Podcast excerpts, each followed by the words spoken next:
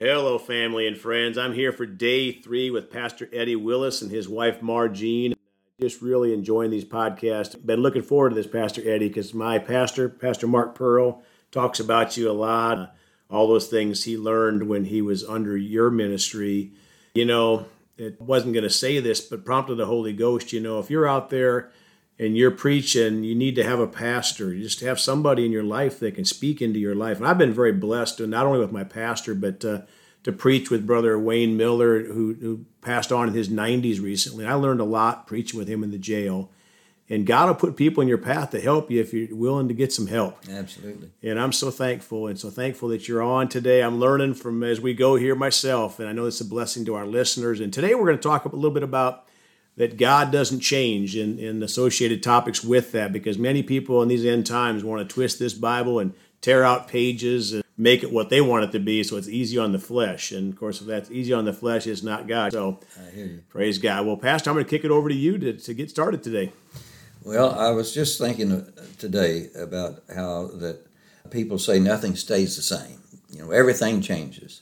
Well, I, I shared with the church the other night. I said uh, that's what they say. They say nothing stays the same, you know, and everything changes. But I said there's one thing that don't, and that's the Word of God in Jesus Christ, because the Scripture says Jesus Christ the same yesterday and today and forever, Amen. and His Word doesn't change. Come on. And and all, all that's happening in this uh, in this season that we're in, and this time of life that we're in, it just seems like that everybody wants to change everything and even the scriptures but you can't do it. And we and we we, we just can't do it.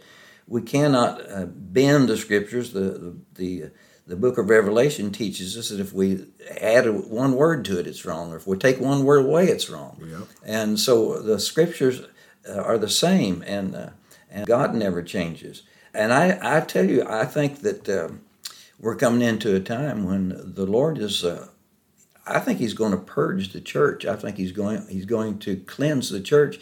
In fact, uh, the scripture says that there's, there's going to be a time come when that there's going to be a shaking that the Lord's going to shake. One it says one more once again he'll shake everything and he's going to shake it to to see what can't be shaken. In other words, he's going to shake everything so that what what will stand out is those that can't be shaken, which are those that stand on the word, stand on the scripture, and will not be moved. Mm-hmm. And and that's what's going to have to happen, especially in in in the ministry. Ministry has a big responsibility. James actually tells us that uh, he says uh, a lot of you shouldn't want to be preachers and teachers because of the responsibility that goes with it. Yeah. And and so it's so the truth is so so important. And if I love you enough and if I really care, I need to tell you the truth. Come on. And and if I don't, if I'm just uh, if I just want you to stay because you're a good tither, that's a little little different story. But but if I really care, I'll tell you the truth. Yep. And the scripture the scripture is the truth. It's the only absolute truth that we have. Mm-hmm.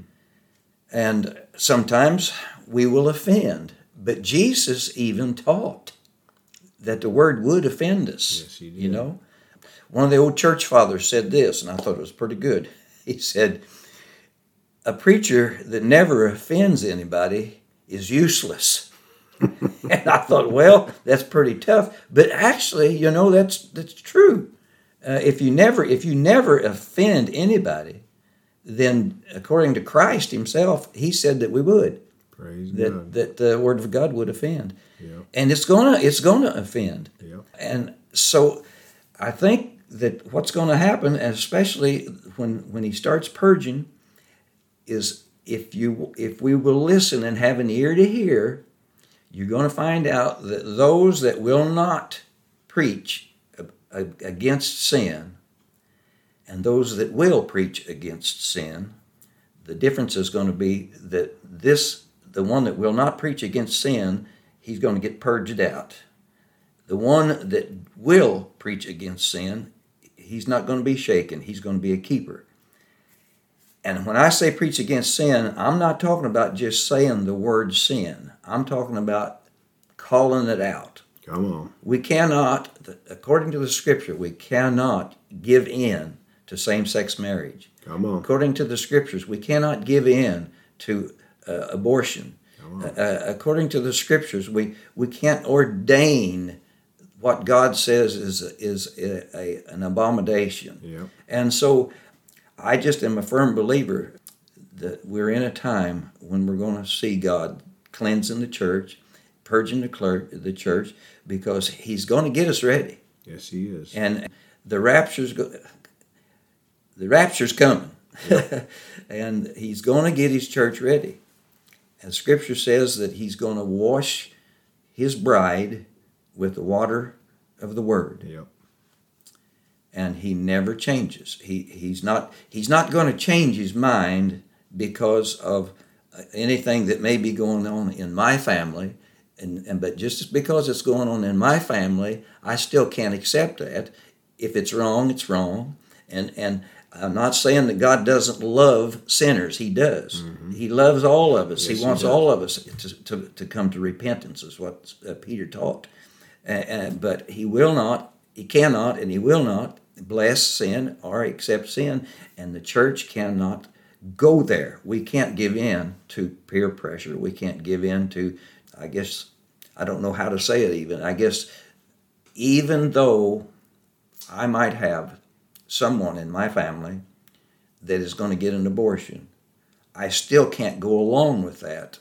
I have to say, no, that's not right. It's mm-hmm. murder. That's right. I like to say it like this The womb is a room, and it's just as wrong to murder someone in that room as it is this room. Amen. And we must stand strong in these days for the scriptures. You know, Pastor Eddie, it was uh, remind me of last night uh, in the jail. I told those men the Holy Holy Spirit's prompted me many times about the re- the two main reasons that people end up in jail. Number one, they either go to the wrong church or no church, because you probably didn't have to preach that 25 years ago. But I said one way you can know if you're going to the wrong church. If your church believes different now than it did 5, 10, 15, 20 years ago, you're going to the wrong church. That's because God never changed. That's right. And the other thing was they want to go hang out with their same buddies, right? Mm-hmm. And they want to go and have fun and whatever. But you know, when you give your heart to Jesus, you you just you want to hang around Christians. Uh, that changes things. So, anything else do you want to finish up on, Pastor Eddie, before we go on to the next day? Well, I think we pretty well hit it hard there. So, We did, we did. Well, if you would, Pastor, we got we got a couple minutes here at the end. Maybe just uh, you you know those that don't know Jesus, lead them through the sinner's prayer to, to give their heart to Jesus tonight, please. Father, we just reach out to you now concerning those that maybe they want to accept you and accept Christ as their Savior.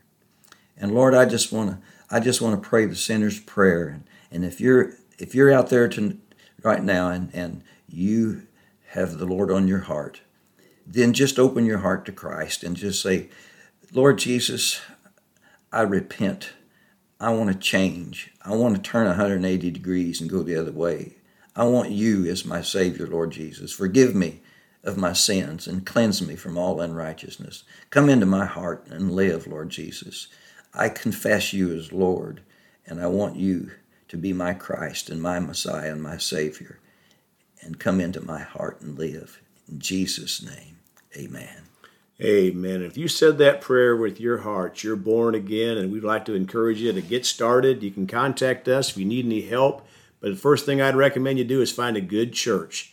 Get planted in that church. So many people now want to be their own church and uh, sleep in on Sundays, but find a good church and get plugged in and, and get fed the Word of God. And you can contact our ministry through Celebrate Jesus Ministry at gmail.com or by phone at 812 449 8147. We love you all. Please go talk to someone about Jesus today.